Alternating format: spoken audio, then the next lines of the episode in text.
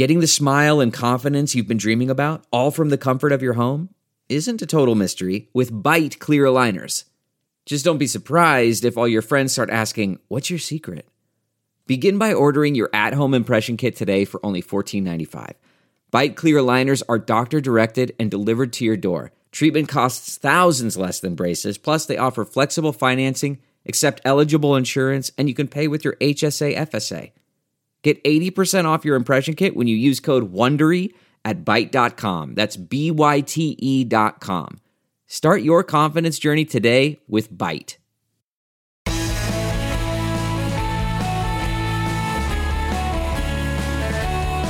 Hello, friends. Welcome back to the Bill Press Pod. You know, in Washington, there's a lot going on these days. President Biden will soon sign the $1.9 trillion COVID relief bill. The president's also out with an immigration reform plan, and he'll soon unveil a huge infrastructure package. But as important as all of that is, what's going on outside of Washington is more important and much more dangerous. A concerted effort by the Republican Party in almost every state to suppress the vote and, in effect, do away with free and fair elections. It's the greatest threat to our democracy in our lifetime that all Americans should be concerned about and do everything in their power to stop. Of course, we've talked about it before, but it's only gotten worse since. So we wanted to come back to the issue of voter suppression today to ask how bad is it and what can we do about it?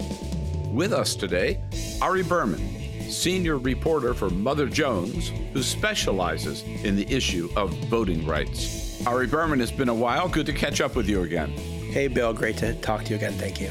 So, uh, I think all of us would agree that our most sacred right as Americans is our right to vote, but there are many civil rights organizations today that warn that our right to vote might be in danger. Do you think it is? And if so, how? It's absolutely endangered because we are seeing the most intense effort to roll back voting rights in decades. There have been, in the span of just two months in this year, 253 bills to restrict voting rights in 43 states, according to the Brennan Center for Justice, which is magnitudes higher uh, than previously.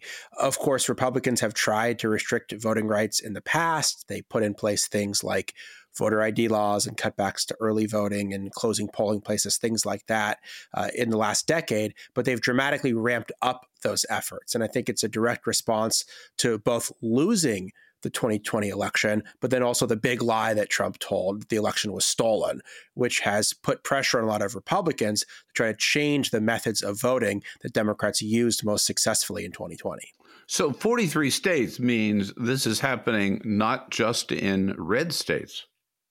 It means it's being introduced not just in red states, but I think the efforts are most concentrated in red states or in purple states that Republicans control. I think the most intense efforts to restrict voting rights are in purple states that Republicans control, like in Georgia and Arizona, where they are extremely concerned about demographic change. They're extremely concerned about higher Democratic turnout. They're extremely concerned about Biden winning their states for the first time in a long time for a Democrat to carry those places. And so instead of trying to reach out to more voters, they're trying to change the voting laws of the state to make it more difficult for Democratic constituencies, particularly constituencies of color, to turn out.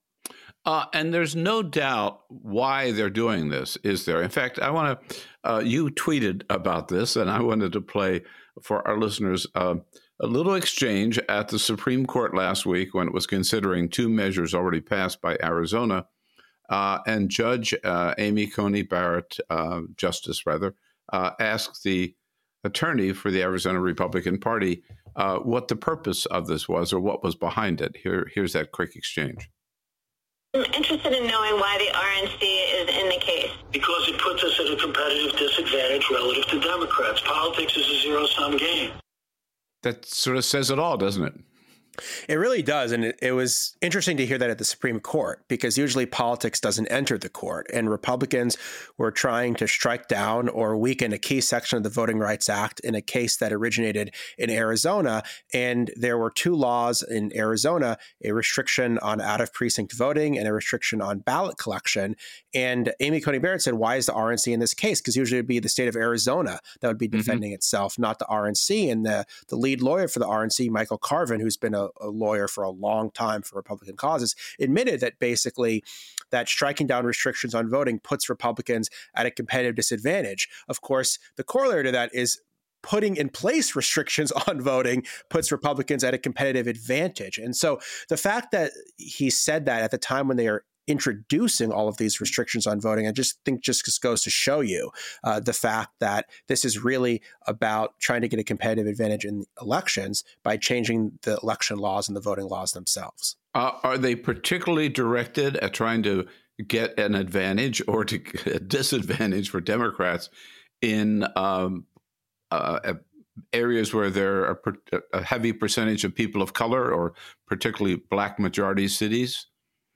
They have done that. If you look at Georgia, for example, there are proposals. There's a bill passed by the Georgia House that would restrict weekend voting, particularly Sunday voting, when black mm-hmm. churches mm-hmm. do souls to the polls, get out the vote drives. And that's something that's clearly targeted at black voters, both because of the history of doing souls to the polls, but also because the data shows that voters of color are more likely to use weekend voting than white voters. And I think that makes sense because I think voters of color are more likely to work in jobs that they can't work during the week, uh, but they have more time to vote on weekends. And so clearly, white voters are the ones who use weekend voting the least, and therefore the GOP is most comfortable getting rid of that. Mail voting is also a fascinating thing because what they're trying to do in Georgia is also to restrict mail voting, to get rid of no excuse absentee voting, and instead say only a very specific segment of the population can vote by mail, including, by the way, voters over 65, which is the, the most intense GOP demographic. And, and it's fascinating because Georgia Republicans wrote the laws for mail voting. They are the ones who expanded mail voting there. But hmm the only time that Democrats actually did better than Republicans at mail voting was in 2020.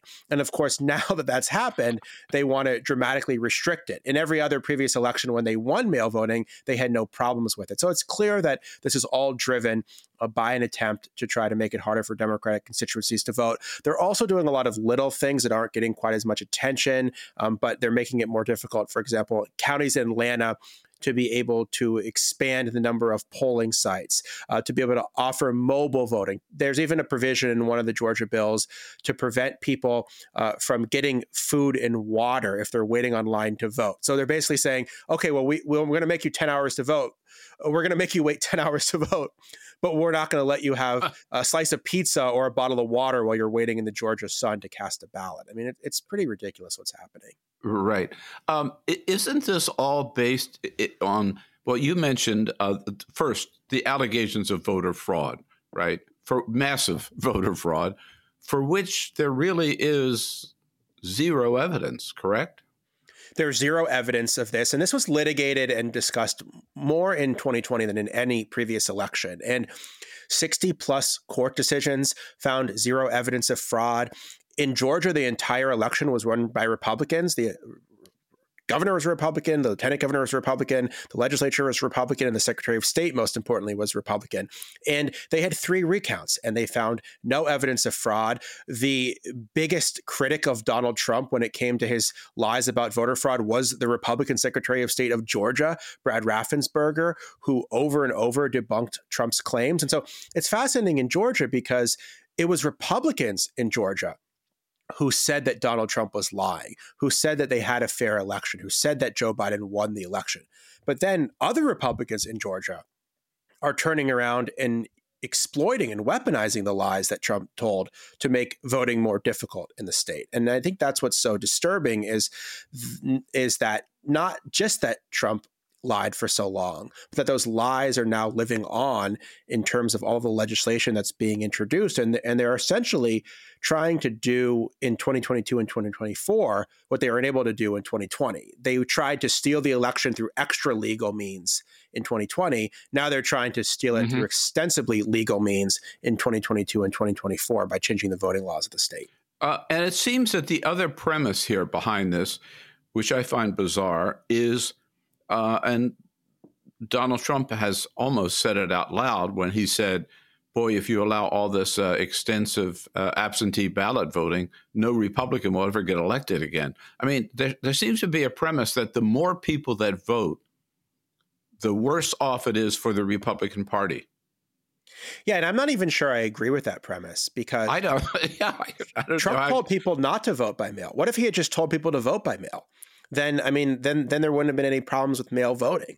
I mean, Yeah. and, and even now with mail voting, so 1.3 million people in Georgia voted by mail in 2020, uh, and Democrats used it as a at a higher rate than Republicans. But 450,000 Republicans still voted by mail. That's an awful lot of Republicans who voted by mail to then say we're going to take away mail voting. Wouldn't you instead want to say let's encourage our people to vote by mail and try to get those numbers up to where it was in 2016, for example, when Donald Trump won mail voting in Georgia, um, where Brian Kemp was elected with mail voting in 2018, where the entire legislature was reelected in 2020 with mail voting. And so it's just bizarre that instead of trying to win new voters, and try to encourage more of their voters to turn out, their entire strategy seems to be let's get fewer Democrats to turn out instead. So, in effect, I hear you saying some of their uh, measures that they're proposing could backfire, right? Um, they could backfire. I mean, I think what they're hoping is that more Democrats are disenfranchised than Republicans. mhm. But there's no doubt that there's going to be an awful lot of collateral damage. When you take away a voting method that 1.3 million people used, there's going to be a lot of collateral damage. They're talking about cutting weekend voting.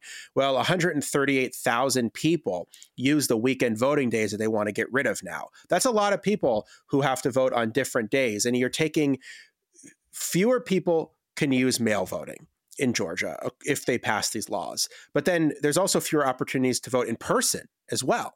So what's that going to mean? It's going to mean more chaos voting in person and longer lines. Uh, and so it's really a recipe for disaster. And I think it's going to make a lot of voters angry, uh, not just uh, Republican voters. I remember back in the 2020 election, Bill, and I'm sure you remember, sorry, the 2012 election, Bill. I'm sure you remember this uh, as well.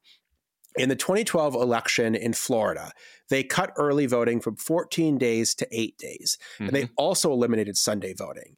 And there were seven hour lines in Florida Right. to vote. And it, it disproportionately impacted black voters. But a lot of white people had to vote, wait a long time to vote as well. And the Florida legislature actually repealed its own law cutting early voting because what they did was so unpopular. And I think Georgia is going to have a similar experience. I think Georgia is heading into Florida territory when it comes to voting if it makes a lot of these changes. Right. So we've talked about a couple of them. You've talked about a couple of them. Uh, cutting back on the early voting, um, cutting back or eliminating absentee ballots, uh, or may, may, certainly uh, the universal absentee ballot.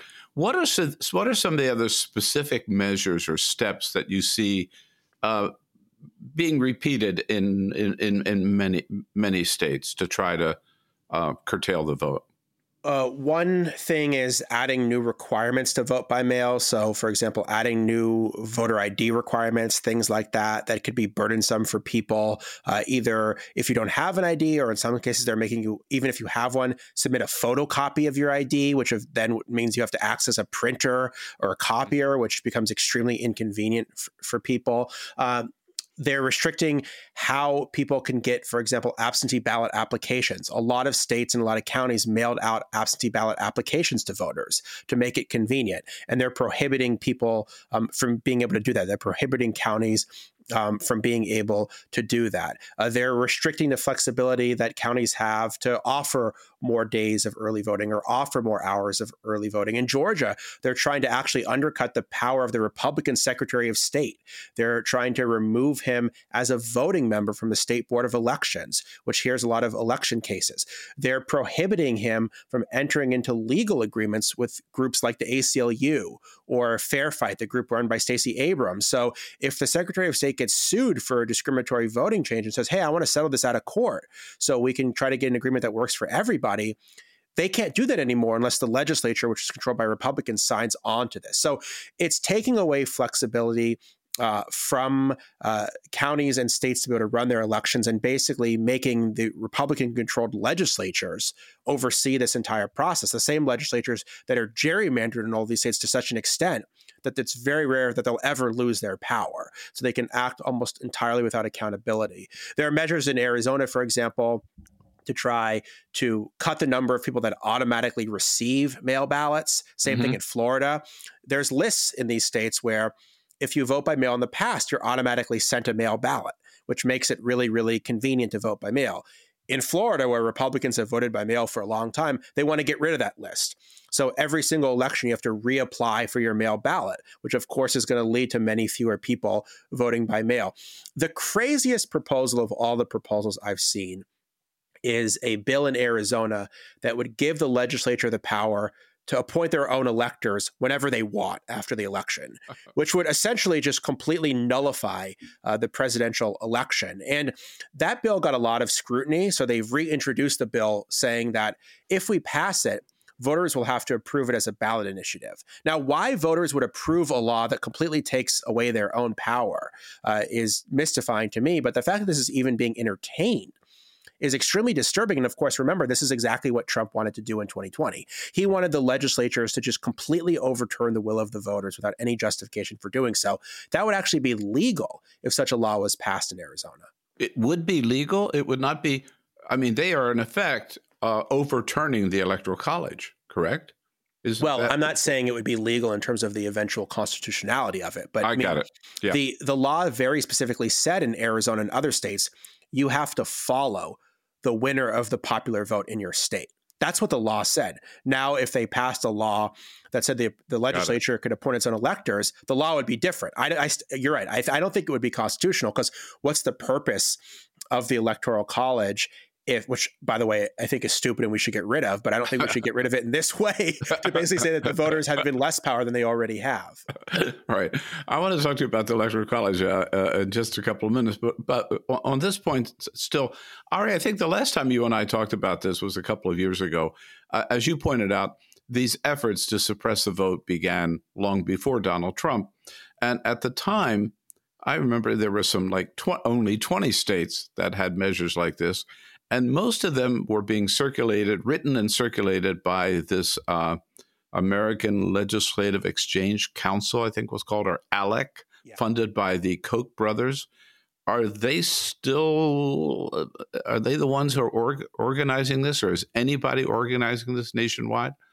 Well, there seems to be a number of people organizing it. I haven't seen um, model legislation drafted by ALEC uh, in the same way that I've seen in years past. That doesn't mean they're they haven't done it; it just hasn't come out yet. But the, there's a number of other organizations that are already doing this. The RNC has created its own kind of election integrity quote unquote commission uh, to work with the states to restrict voting the Republican uh, state committees, the people that oversee the redistricting process of the gerrymandering of legislative districts, they've also uh, created uh, a, a committee uh, to work on this stuff. So it's it's kind of infected the entire Republican Party at this mm. point.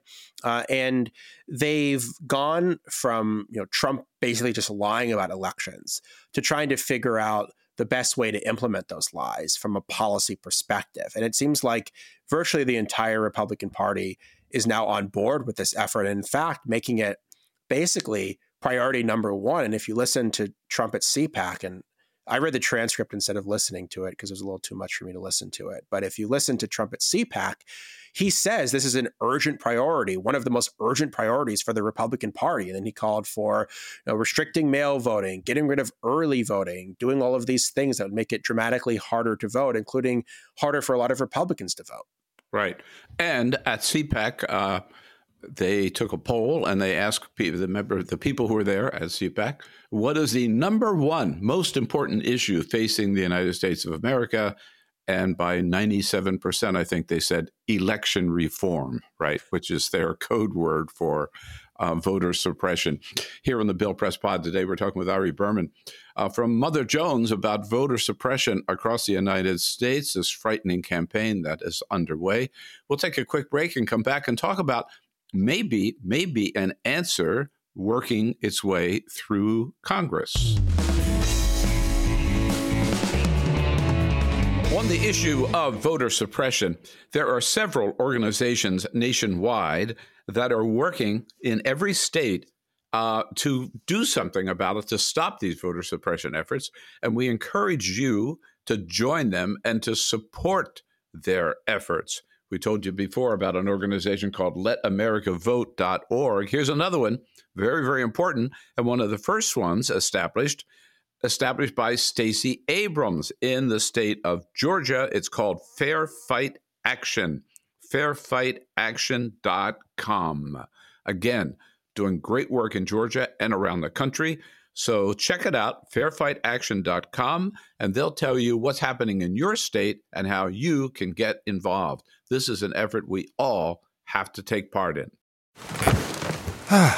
the comfort of your favorite seat is now your comfy car selling command center, thanks to Carvana. It doesn't get any better than this. Your favorite seat's the best spot in the house. Make it even better by entering your license plate or VIN and getting a real offer in minutes. There really is no place like home. And speaking of home, Carvana will pick up your car from yours after you finalize your offer. Visit Carvana.com or download the app and sell your car from your comfy place. Delve into the shadows of the mind with Sleeping Dogs, a gripping murder mystery starring Academy Award winner Russell Crowe. Now available on digital. Crowe portrays an ex homicide detective unraveling a brutal murder he can't recall. Uncovering secrets from his past, he learns a chilling truth. It's best to let sleeping dogs lie. Visit sleepingdogsmovie.com slash Wondery to watch Sleeping Dogs, now on digital. That's sleepingdogsmovie.com slash Wondery. CarMax is putting peace of mind back in car shopping by putting you in the driver's seat to find a ride that's right for you. Because at CarMax, we believe you shouldn't just settle for a car. You should love your car. That's why every car we sell is CarMax certified quality so you can be sure with upfront pricing that's the same for every customer. So don't settle. Find love at first drive and start shopping now at CarMax.com. CarMax, the way car buying should be. Okay, picture this. It's Friday afternoon when a thought hits you. I can spend another weekend doing the same old whatever, or I can hop into my all new Hyundai Santa Fe and hit the road. With available HTRAC, all wheel drive, and three row seating, my whole family can head deep into the wild. Conquer the weekend in the all new Hyundai Santa Fe. Visit HyundaiUSA.com or call 562 for more details. Hyundai, there's joy in every journey.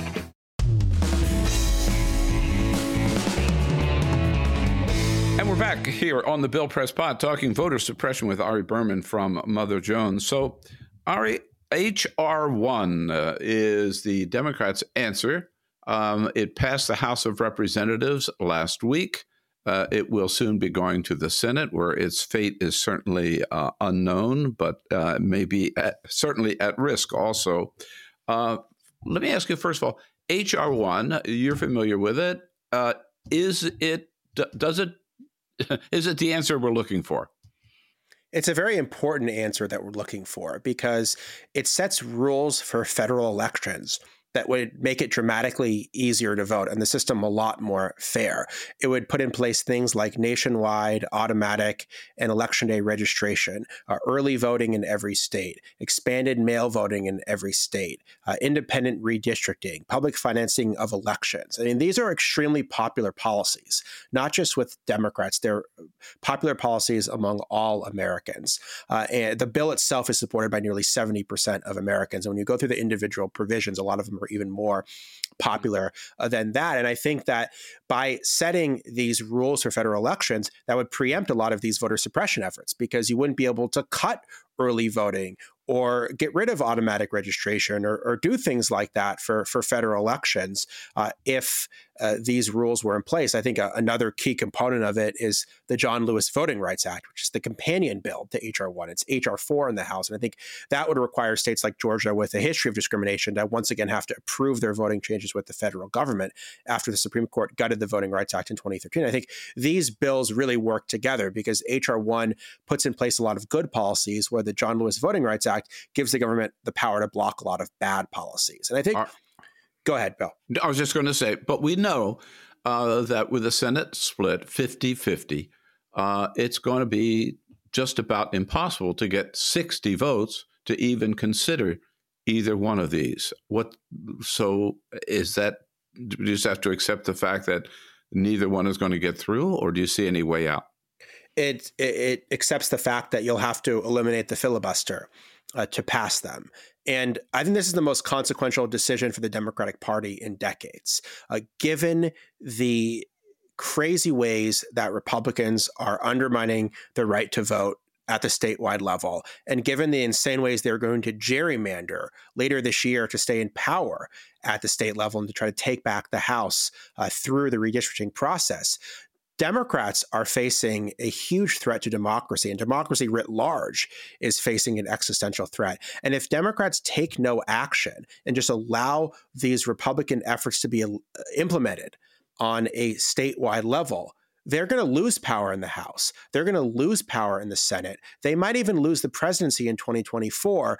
And then democracy is going to be undermined for decades. And so this is such a critical decision. It's not like deciding whether to vote on some bill and then forgetting about it tomorrow. If they don't pass these two bills, it's going to be very, very difficult for them to reverse these Republican attacks on democracy. And they don't have the support for getting rid of the filibuster right now. They don't have the support of Joe Manchin. They don't have the support of Kyrsten Sinema. They might not have the support of a few other Democratic senators. What Senate Democrats are betting is that if a, enough pieces of legislation are blocked uh, by Republicans, some of these Senate Democrats might reconsider. I don't know whether that's true or not, but that's the thinking within the ranks of Senate Republicans right now, Senate Democrats right now.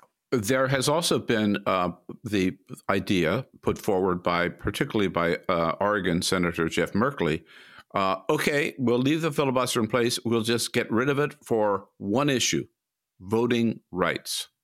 Uh, the two bills you mentioned, H.R. 1 and H.R. 4. Uh, would that be uh, an acceptable way to go? I think it'd be an acceptable way to go just because it's so important, huh? Bills are so important. And making it easier to participate in democracy has an effect on all other pieces of legislation.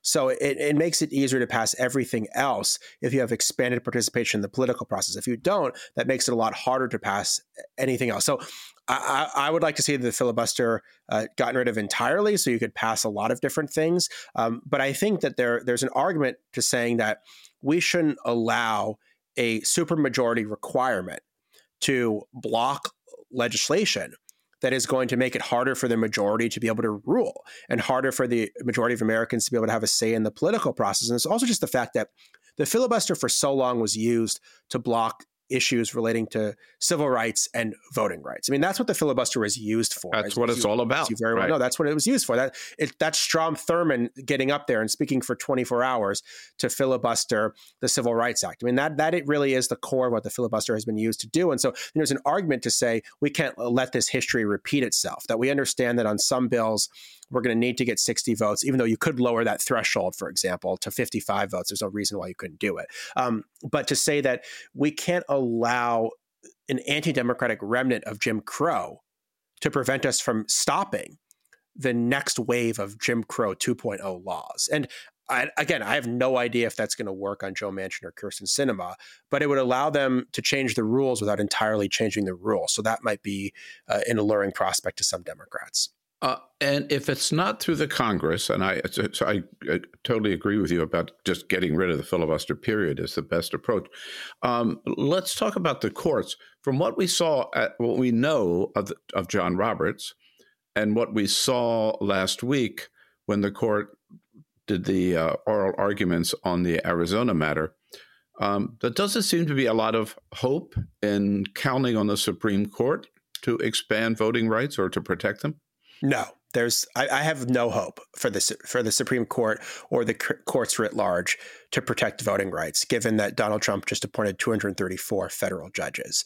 I think that these judges, if anything, are, are going to roll back the existing protections that we have for voting rights, uh, let alone trying to stop new restrictions on voting from coming into effect, because I think they either agree uh, with a lot of these restrictions on voting, or they believe that state legislatures should just be able to do basically whatever they want, which has the same kind of effect. I mean, they've already said uh, federal courts can't review partisan gerrymandering uh, which is just completely crazy. And they could essentially de facto sort of say the same thing with voter suppression that they're going to make it so hard to strike down voter suppression efforts that basically you can't look to the courts as a remedy. And that would be a huge change for American democracy.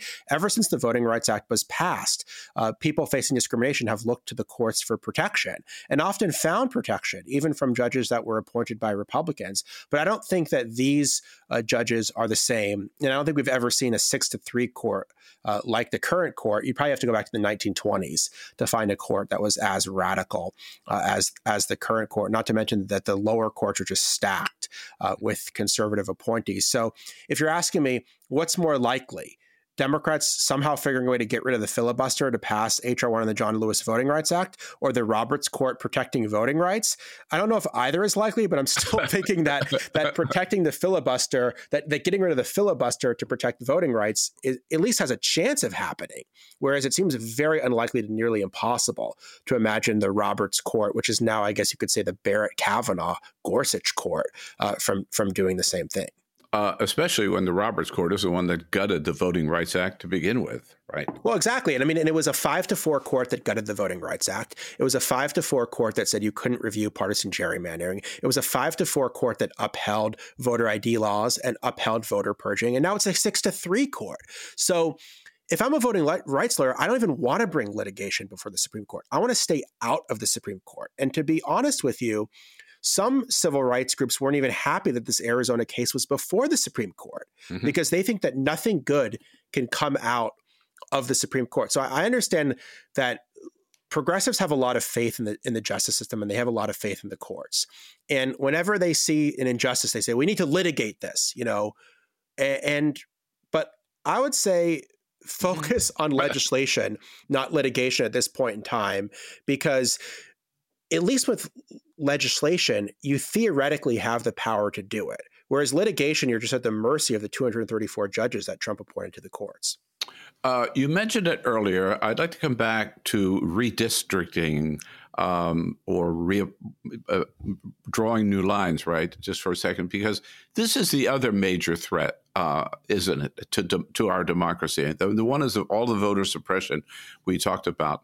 Uh, but through through state legislatures controlled by Republicans drawing new lines, they could, in effect, take back the Congress, as you point out, and the White House it's going to be really ugly. This is the next shoe that is not yet dropped uh, because the census has been delayed. And of course, you draw new districts based on the census data. And so the redistricting process isn't going to happen probably until the fall. But when it does, it's going to be very, very ugly in places where Republicans control, in states like Texas and in Florida and in Georgia.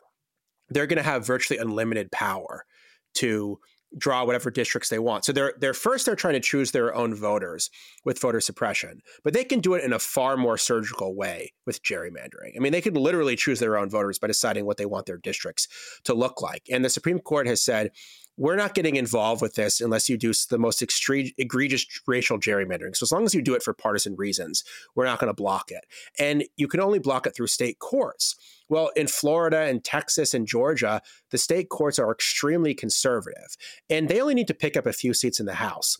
So they can probably pick up the House just through drawing new districts in Florida, Texas, and Georgia and maybe a few other states um, before there's any competitive races for the House. So I think redistricting is going to make it very, very difficult for Democrats to take back the House. And it's also going to lock in um, one party control for state legislatures in all these places, which is going to give them uh, nearly unlimited power. And I think the the only really recourse that that Democrats have here is yes, they can look to the state courts, but I think the most important thing is trying to elect statewide officials that can try to block this kind of stuff. Because in states where there are Democrats who are governors, for example, they can veto these redistricting maps. And that means the courts have to draw them. And again, we talked about the courts. The courts aren't great, but the courts are probably going to draw fair maps uh, than Republican officials in Michigan or Wisconsin or wherever might draw.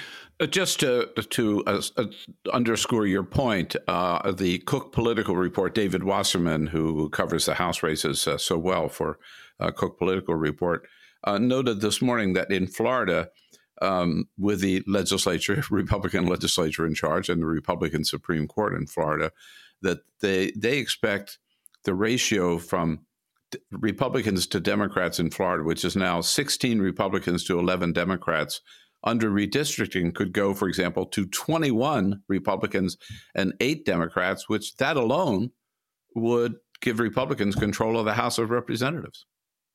Yeah, it's a scary prospect. That Florida is supposed to have uh, some uh, a fair redistricting amendment that should block a lot of this stuff from happening. Um, but Republicans have abused the process there, so I think this is going to have to get a lot of attention in terms of uh, what they're doing. Uh, redistricting isn't an insurmountable obstacle, but it certainly is going to make it more difficult uh, to win a lot of these races. And I think Democrats are going to have to be prepared to really organize uh, at the state level and to organize at the state level, including maybe in some red districts uh, that are going to be very important, and to put the kind of emphasis on redistricting in 2021 that they did not put in, in 2011 when Republicans drew all these maps with very little scrutiny. So, on, uh, at the very least, I think there's going to be a lot more scrutiny of the process in 2021. The question is, will Democrats have any power to stop it in states that Republicans control? And, and that's the big question. That's the thing I'm concerned about. Right. Uh, you've been very kind with your time. I want to ask you one more question before I let you go, and that is, and we, re- we referenced it earlier, is it the most undemocratic system of all, the Electoral College? And if so, are we just stuck with it? It, it is the most undemocratic system because it's the only system that allows you to get fewer votes but actually win the election. And th- that's just so unbelievably counterintuitive that if you went to a baseball game and the team that got seven runs won the game instead of the team that got nine runs, everyone would be outraged. but that's yeah. that's essentially how we decide our elections. And the fact that Trump lost by 7 million votes, but came within 45,000 votes in three states from getting reelected. Uh, just shows it goes to show you that this is not a problem that's going away uh, anytime soon. I think getting rid of the electoral college, as you know, would require a constitutional amendment. That's very unlikely to happen. But if enough states join the interstate popular vote compact, if they reach 270 votes, then that is a way to get around the electoral college. And uh, they're, they're short right now, but that is gaining um, some momentum. And so it's not inconceivable that we could have uh, 270 votes uh, for a popular vote compact. One really fascinating thing is that in the 1970s, we almost got rid of the Electoral College. The House passed an, a constitutional amendment to get rid of the Electoral College, and it was filibustered in the Senate, um, most prominently by Southern segregationists. And so, again, the filibuster has a very ugly history in terms of both uh, keeping in place Jim Crow laws, but also uh, failing to get rid of really undemocratic structures like the Electoral College. Yeah, all based on the premise that the person who gets the most votes should win, right? Gee, how radical can you get? I mean, seems like uh, that should be a pretty basic tenet in a democracy. It seems that way. Ari Berman, Mother Jones, thank you so much. How can people follow you when you're not here on the Bill Press Pod? Uh, on Twitter at Ari Berman uh, or at motherjones.com. You got it. Thanks, Ari, so much. Uh, keep up the good fight, and let's uh, keep our hopes up for HR1 and getting rid of the filibuster, at least for voting rights. Thanks, Ari. Talk to you again soon. Thanks so much, Bill. I appreciate it. And that's it for today's podcast with Ari Berman from Mother Jones on voter suppression. Don't forget two organizations that we encourage you to check out and to join and support so far letamericavote.org and fairfightaction.com. Both very active in efforts to stop this voter suppression legislation happening across the country. Meanwhile, um, we will be back on Friday with our weekly roundtable. Uh, and we encourage you in the meantime to stay strong, stay safe, wear that mask, practice your social distancing. Take care of yourselves. We'll see you on the next edition of the Bill Press Pod.